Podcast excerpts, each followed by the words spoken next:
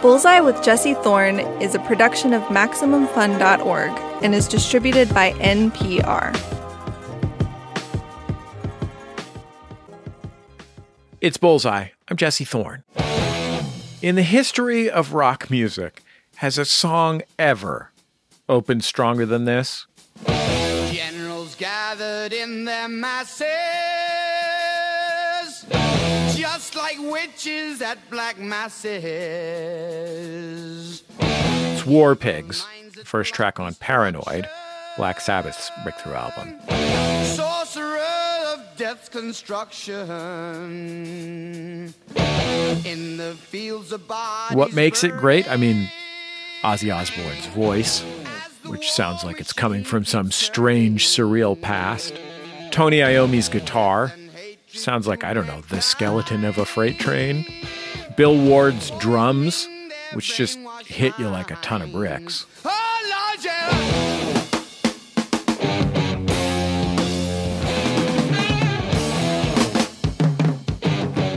And of course, on bass, my guest, Geezer Butler. Patient zero for heavy metal bass riffs. Subtle, deep, and pounding. But here's the thing Butler isn't just holding down the low end on War Pigs, he also helped write the song. He wrote or co wrote so many of Sabbath's greatest tunes Iron Man, Paranoid, The Wizard, After Forever. Now Butler has a memoir. It's called Into the Void From Birth to Black Sabbath and Beyond. It's about his childhood in Birmingham and about, of course, the story of Sabbath. It's also one of those books where you can basically open to any page and something completely crazy is happening that you can't wait to turn over your shoulder and tell somebody about. Before we get into my interview with Geezer Butler, let's hear a bit of another Sabbath classic, Paranoid.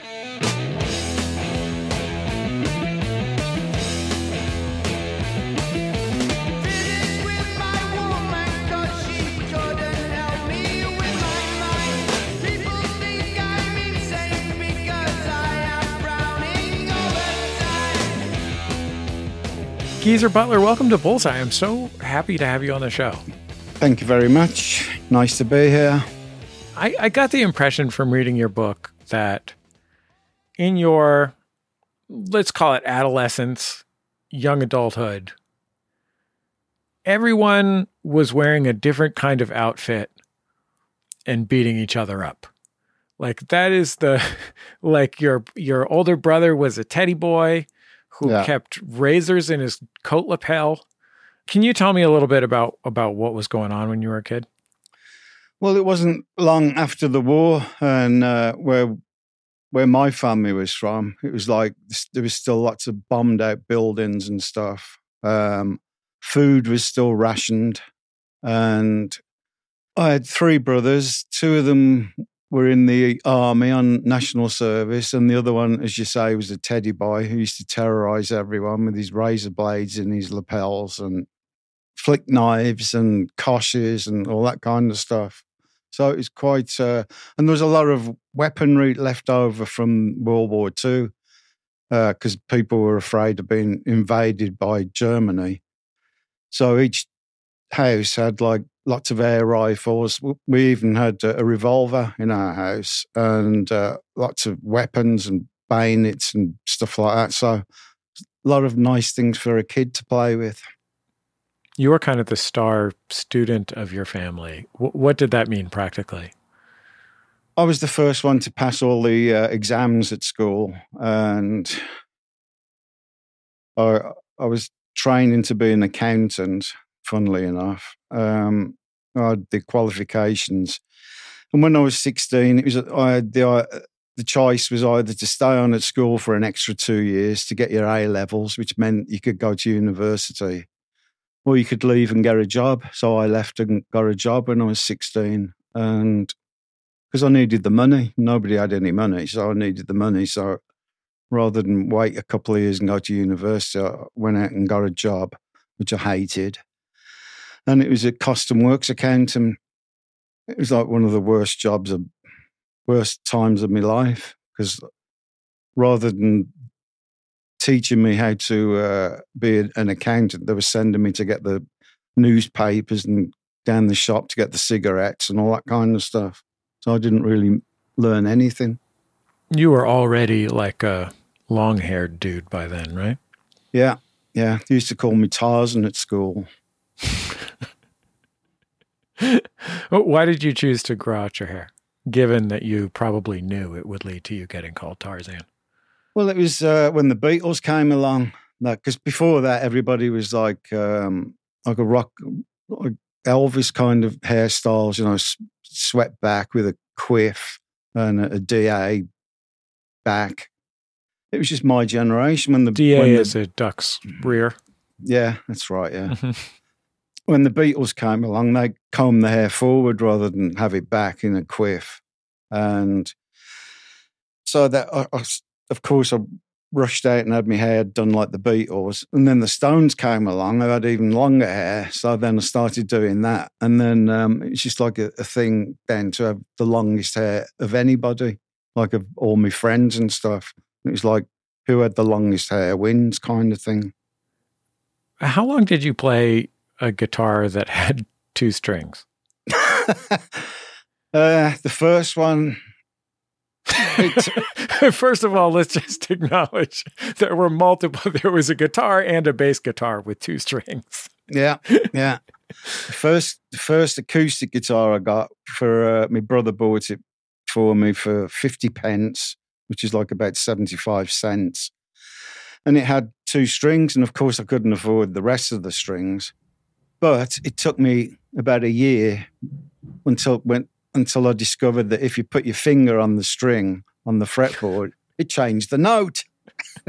and it was like, "Ah, this is now I know how people make music. And uh, so I used to play all the Beatles melodies on these two strings.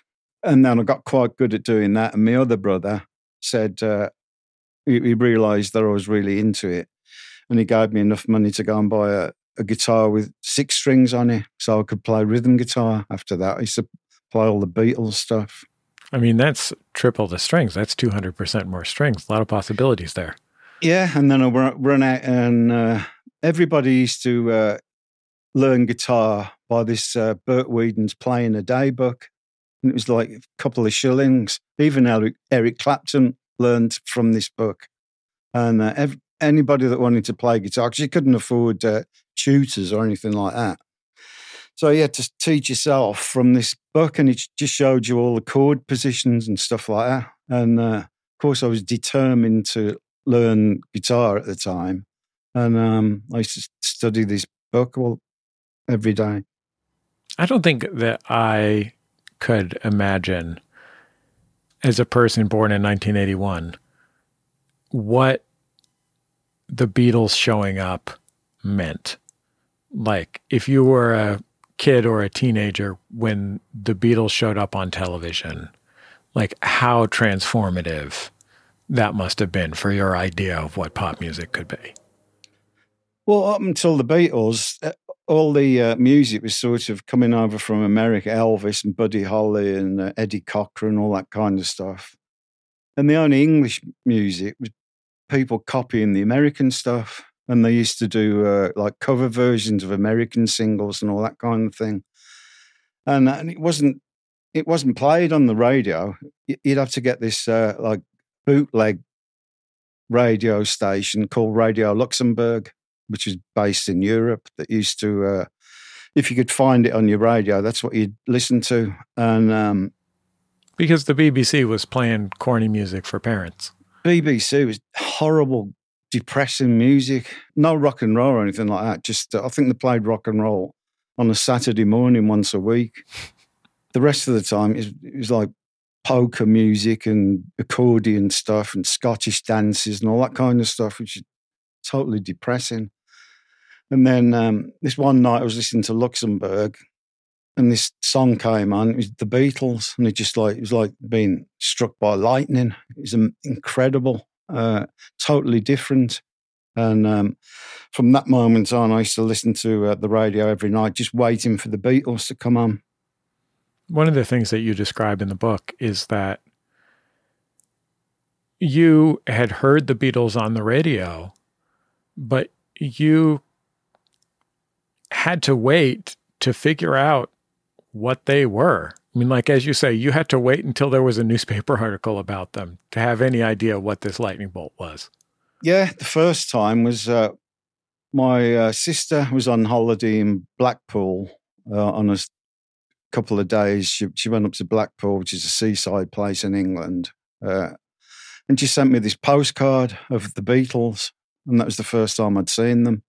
I think "Please Please Me" had just come out, the Beatles song, and of course that went into got to number one. Of course, the Beatles were all over the newspapers then, and then they started getting it on TV shows and stuff. And it was, that was like not only the music was the music incredible, but the way they dressed and the way they looked was totally revolutionary at the time. Was there a point where you found yourself thinking maybe I could be a professional musician? As, soon as I saw the Beatles, that's what I wanted to be. I just didn't want to go to a factory or an office or anything like that for the rest of my life, and I, I, and I just knew that there was something I had to do in life, and it wasn't going to uh, normal in a normal job. As soon as I got a, a six-string guitar, that was that was it. It was like uh, I had to uh, be good enough to make music uh, for my career. Did that seem like a real possibility? Like, did you know people who were professional entertainers at all, or No, not at all. Um, it was just one of those things where you sort of you have it in your sights, and you it's like tunnel vision. That's what you want to do, and until you've done it, nothing else matters. And uh, that's all I could think. I was like, I wanted to be a musician, and that's what I'm going to be. When did you switch to bass?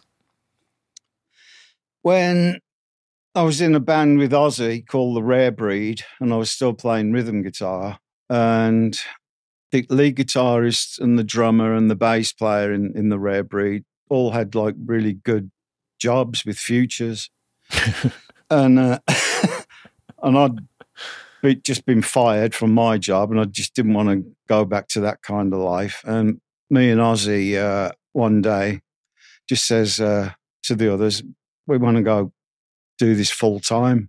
And they said, well, we're not going to give up our jobs. So me and Ozzy uh, formed a band ourselves, and with a there was a, another bass player and another guitarist, and the bass player sort of dropped out. So Ozzy said, uh, "I know a- we needed a drummer at the time because we had a guitarist, a bass player, me on rhythm guitar, Ozzy singing."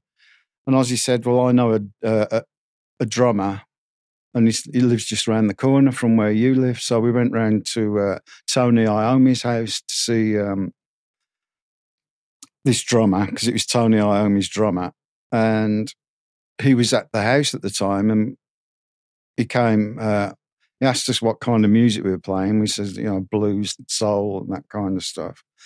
And he says, "Well, I'll give it a go, but Tony's got to come with us." And so Tony came with us, which meant that there was three guitarists then. So I said, "Okay, I'm just going to play bass," and uh, that's how it came about. I mean, who knew that your two string guitar playing experience would come so distinctly in handy when you switched instruments? Yeah, especially when the first bass that I had only had two strings. and because we were playing 12 bar blues, it, it was like it didn't really matter because you only you, you only really need two strings anyway to play 12 bar blues. And then after our first uh, gigs, I finally uh, swapped my uh, rhythm guitar for a bass guitar with, with four strings. We've got more to get into with Geezer Butler. When we come back, he will talk about what it was like writing lyrics for Ozzy Osbourne to sing. It's Bullseye from MaximumFun.org and NPR.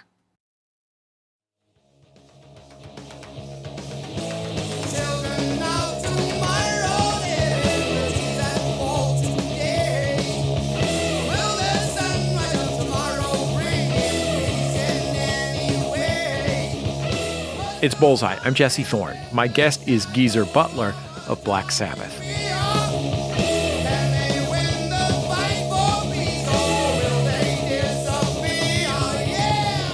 Let's talk about Ozzy, Ozzy Osbourne, for a second, because you describe meeting him through a newspaper ad. And from your description, and I can only take this literally, but you can clarify if you'd like.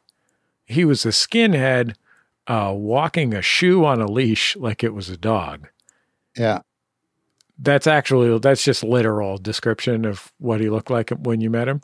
Absolutely. Yeah. With the chimney brush over his shoulder and his dad's uh, working gown on and no, and no shoes. Right, no for- shoes even in the winter. No, he couldn't afford them. And it, he only lived like literally three streets away from me. So he walked, came round to the house and uh, he knocked on the door. And my brother, ca- my brother said to me, uh, "There's something at the door for you." And I said, "What do you mean something?" And he said, "Go, you'll see." And I opened the front door, and there was Ozzy with his mental stuff on. What did you think of it? Like, did you think, well, no one else wants to be in a band with me right now? Or did you think, oh, yeah, this is wild. I'm in for this? Yeah, he was. Uh, after I'd stopped laughing, he asked what kind of music, and uh, I told him what we were doing, what I'd wanted to do. Um, and he says, "Yeah, I'll give it a go." But the main thing that sold me on him, he had his own PA system, which was like gold dust back then. I mean, you didn't even have all the, your guitar strings. So somebody having something to plug into a wall was a big deal. Yeah, absolutely, and um, that that sealed the deal that he had his own PA. Did you figure out with time what was going on with this man you had met who had a chimney brush and no shoes on? I don't think anybody's ever figured Ozzy out. But, I mean, he seems um, to have a winning attitude about it. He does, yeah. He, he he'll do anything to make you laugh. So uh, you know, and just his attitude just like made me. Uh, it just really makes you laugh, and um, it, it, was. He said, uh, "Whatever you, songs you do, I'll, I'll learn them and and I'll grow my hair," and that was it. I, I like that the one qualification that was non negotiable, besides must bring own speakers, was uh, yeah, this skinhead thing's not going to work. No, and when I mentioned it, he says, "Well, I can easily grow my hair." And what I didn't know at the time is he, he'd just come out of prison, so uh, you know, I think that was he had to shave his head anyway to get into prison. there was a lot there was a lot of blues rock going around England in various forms when um, that band and its successor Earth were uh, getting started. Um, none of that blues rock really sounds like Black Sabbath, particularly. So, at what point do you think the idea of we are going to play R&B covers or maybe, you know, sound like Eric Clapton changed into something that was weirder and heavier and more like Black Sabbath.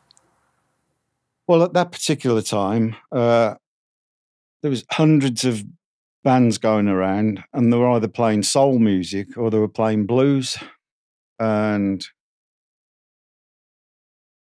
Tony got a job with um, Jethro Tull, Ian Anderson. We did a gig with uh, Jethro Tull. I- Ian Anderson sort of we saw him coming out into the audience and, and was mesmerised with Tony Iommi. And I thought uh, that's a bit strange. He- He's like not looking at the rest of the band, just looking at Tony Iommi, Ian Anderson, and um, And they were already, I mean, they already had hit records. So it was oh, not nothing yeah. to get a job in that band. Uh, absolutely. And um, they were like on the verge of the first American tour, which was like the, the holy grail for a band in England at the time. And then after the show, uh, Ian Anderson asked Tony if he could have a word with him. And he spoke to him, and then on the on the way uh, back home, Tony says Jethro Tull. have- I mean, Ian Anderson has asked me to join Jethro Tull.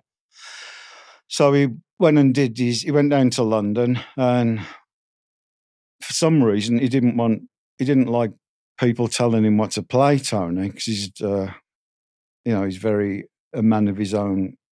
Um, he's very set in his ways. So he came back and says, "Okay, we can't. We've got to start writing our own music. That's the only way we're going to get anywhere. Because you know, we were like one of hundred thousand blues bands, and so we said, uh, yeah, you know, we realised that to, to get anywhere, we've got to s- seriously start writing music, our own stuff, and we wrote Wick- "Wicked World" was the first song that we wrote.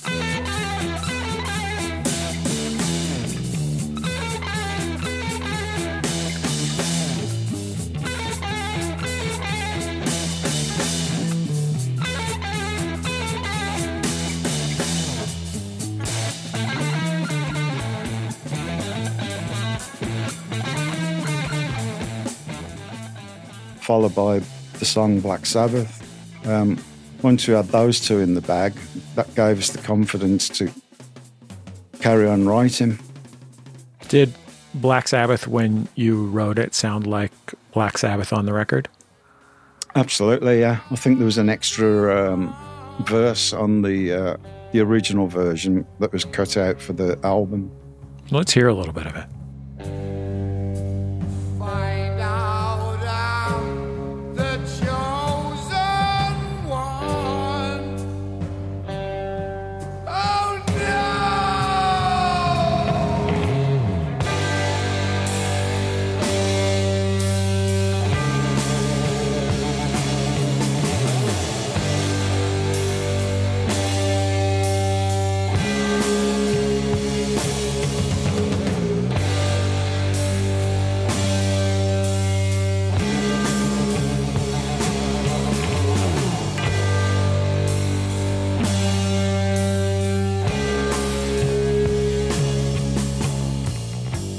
What was it like when you played those songs in places where people were, you know, being second rate Eric Claptons? Well, the first few gigs, once we'd uh, people would just like usually in like little clubs and bars mainly, pubs and stuff. And I always remember when we wrote the, that song, Black Sabbath, we were still a blues band. And that night we had uh, a gig at this uh, Pokey Hole Blues Club in Staffordshire in England. And we went on and we played the usual 12 bar stuff and people didn't you know they'd heard us like 10 times before didn't really take much notice of us and we said uh, let's play that song that we wrote today and see what happens and we played black sabbath and the whole place just stood still and stopped talking and they were just amazed and they're like we finished the song we thought uh, why has everybody gone quiet and uh, we finished the song, and the whole place just erupted in in applause. And we thought, "Yes, here we come." you went through this kind of crucible playing at the legendary club, the the Star Club in Hamburg, Germany, which you know had famously been the the uh, sort of the birthplace of the Beatles in a way, and I really love a Jerry Lee Lewis live album that was recorded there in the '60s. You know what I mean? And uh, and you were playing like what six, seven shows a day, something like that. Seven 45 minute shows. Was there like a 10 a.m. show? like, how do you even fit that many in and have time to eat and go to the bathroom? Well, we didn't eat much. Um, I think we started at four in the afternoon. And just went until two. Yeah, and th- I mean, by this time, that the the uh, Star Club had like had its like greatest days, and they were well gone. So we used to get like the odd soldier uh, sailor would come in because it was in Hamburg, which is a big uh, port there. and we'd be playing our sets, and you'd get like a couple of drunken sailors would come in and then walk out again. Some prostitutes, because it was in the red light district.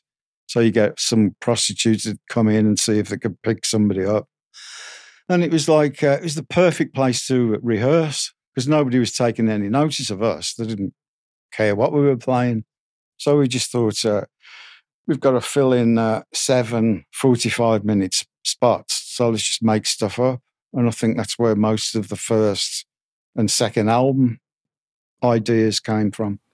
Did you expect when your first album came out that it would be celebrated? Or did you know that it was wrong for what the music press was then? We were just happy to get an album out because up until then, I mean, my parents, I think most of our parents, thought we were just wasting our time. And once we had the album recorded and we had something to take home to show our parents and say, oh, look, we've actually done something. And uh, they sort of, oh, yeah. And then when it got in the charts, we didn't think that it was going to be, we were just happy to have an album done so that we could listen to our own music because we didn't have tape recorders back then or anything like that. So we'd never heard ourselves until we'd done the album. And um, I mean, literally, that was the first time we'd heard ourselves. And it was, it was just, you know, a, pr- a proud moment for us. We just thought it was, it was- we've done what we set out to do. Now let's uh, see what happens. Um, none, none of us expected it to go sell millions like it did, or sell. Didn't think it would sell thousands. Even thought a few hundred, maybe. I really enjoyed the parts of your book where you described um, writing lyrics for the band, and especially writing lyrics for the band sort of with Ozzy Osbourne. And, you know, you were writing the bulk of the lyrics, but it was a sort of collaboration, it seems like, from reading the book, that involved him singing whatever came to his head in scratch tracks, and you just finding something that meant something to you in that. Yeah, Ozzy always came up with. I couldn't write vocal lines. I wouldn't even know how to begin. But so Ozzy would come up with the melody, and then um, it was up to me to write the lyrics for him. And occasionally he'd come up with like a word that would spark my imagination, like Iron Man, for instance. Even though the song wasn't doesn't mention Iron Man, but the, one of the first uh, lyrics that he came up with was, was Iron Man. And I just thought, well, and he's not even singing that in the song. And uh, so I thought, well, I'll base it, make the song sound like an Iron Man. What did that mean to you at the time? It was just a, a way of getting all my frustrations, all my depression, everything out in lyrics. Uh, you know, there's a lot of anger built up in me from the way I've been treated trying to get a job everywhere, and people didn't believe, had absolutely no belief in me. And being able to write lyrics was incredible. It's my release.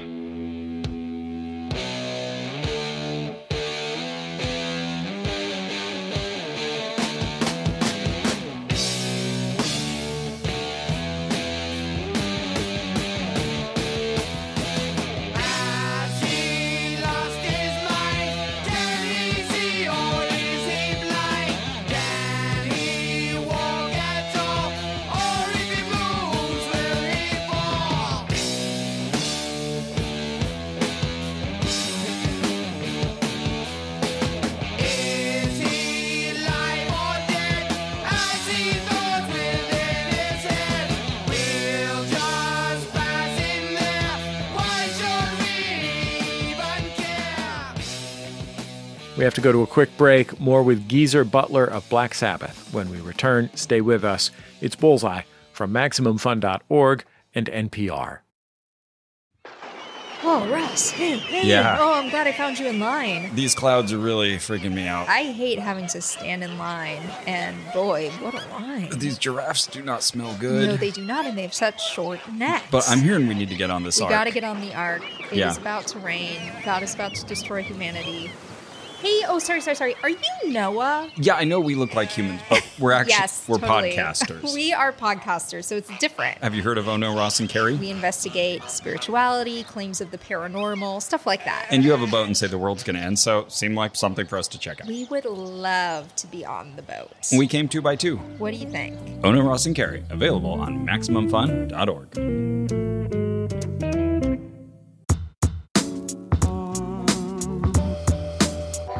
Welcome back to Bullseye. I'm Jesse Thorn. If you're just joining us, my guest is Geezer Butler. He was the bassist for Black Sabbath, pioneers of heavy metal, and one of the greatest rock bands of all time. He has a new memoir. It's called Into the Void From Birth to Black Sabbath and Beyond. Butler also wrote or co wrote many of Sabbath's biggest hits, like Paranoid, Iron Man, and this one, After Forever.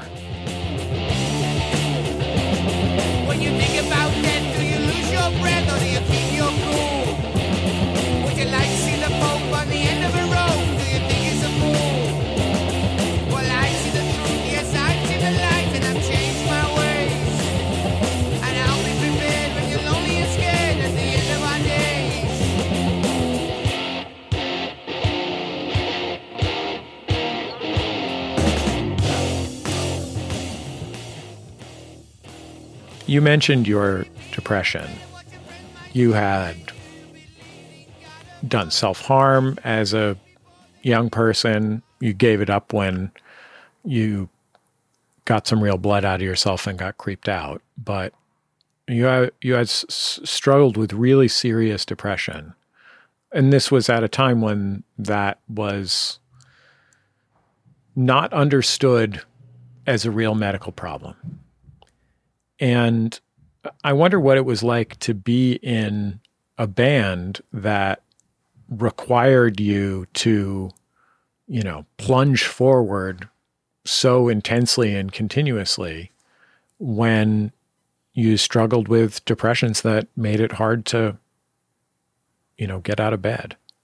Well, it wasn't depressed. I wasn't depressed all the time. Just the, occasional uh, bout would come on me, and um, I always remember going to the when it was at first when it was getting really bad, and I don't- back then nobody ever said anything about depression or anything like that, and people were terrified to mention that, that you might be depressed because you think because you automatically thought you were going to be taken away to a mental hospital and be locked away forever.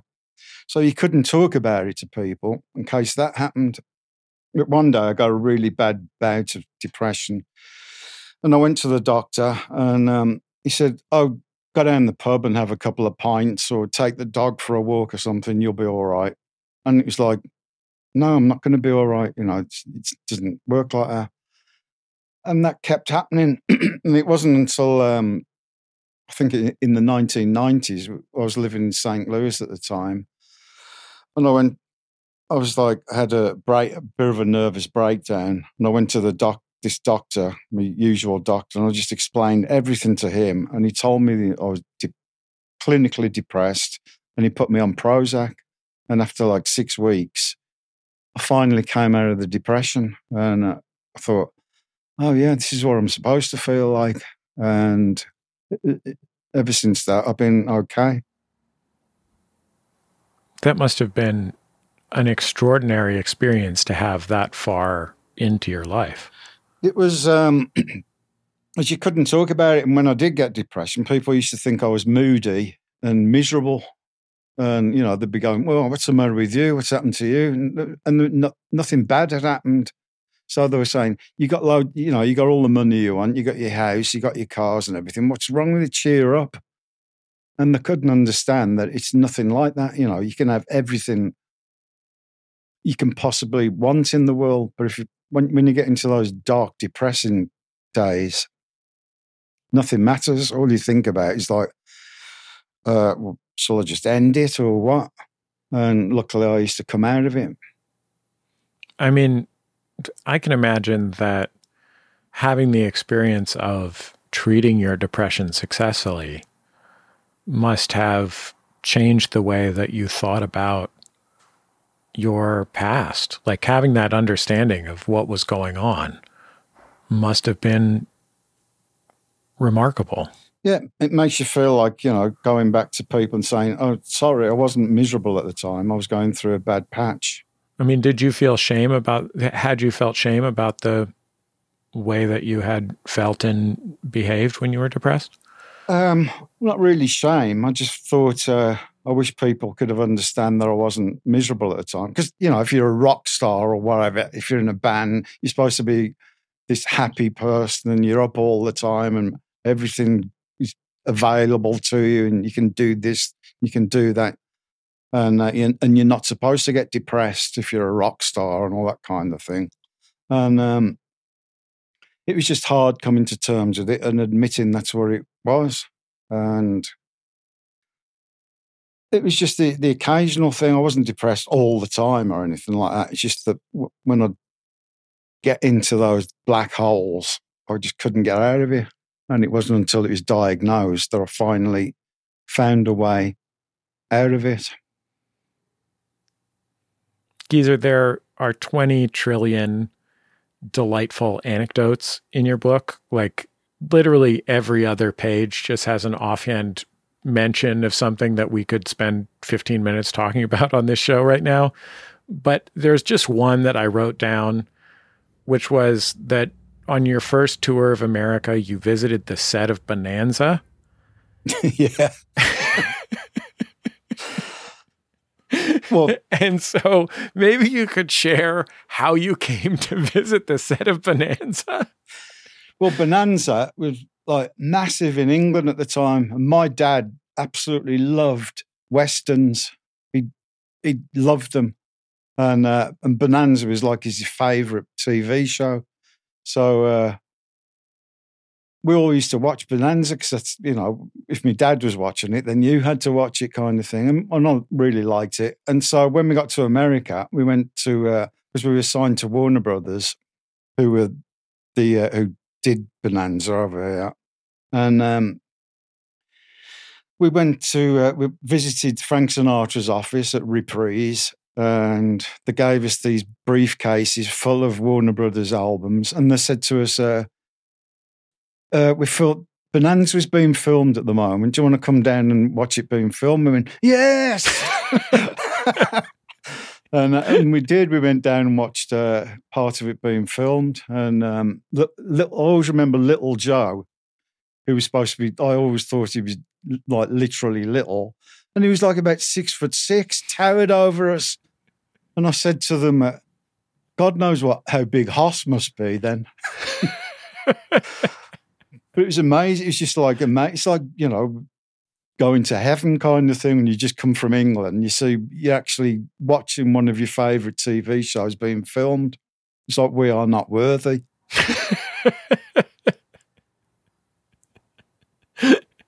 I think it's such a wonderful thing. I would have loved for you guys to have, you know, maybe stolen from out some outfits from wardrobe and switched up the look a little bit, something like that. Did you get to tell your parents which episode you saw? I'm sure I told my dad. Yeah, yeah. I can't remember what because they didn't tell you what opposite uh, what episode it was. So uh, I'm not. He probably he obviously seen it, but It's like the time you one. brought home a record album, the time that you were first on top of the pops, and uh, the time you went to the set of Bonanza are the things that prove prove to your parents that this is a real job and a real life. yeah, I think the, the Bonanza episode definitely uh, got my dad's hundred percent approval. Well, I'm so grateful for your time and your music, and I just I I can't tell you how much I enjoyed reading the book. There's just something delightful on every other page, and um, a lot of fascinating stuff about how this incredible art was made. So, uh, thank you for taking the time to be on the show. Great, thank you very much. Thanks for having me.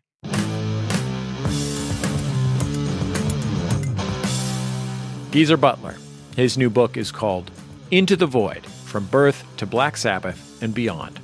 Let's go out on another classic Sabbath track with lyrics by Geezer Tomorrow's Dream.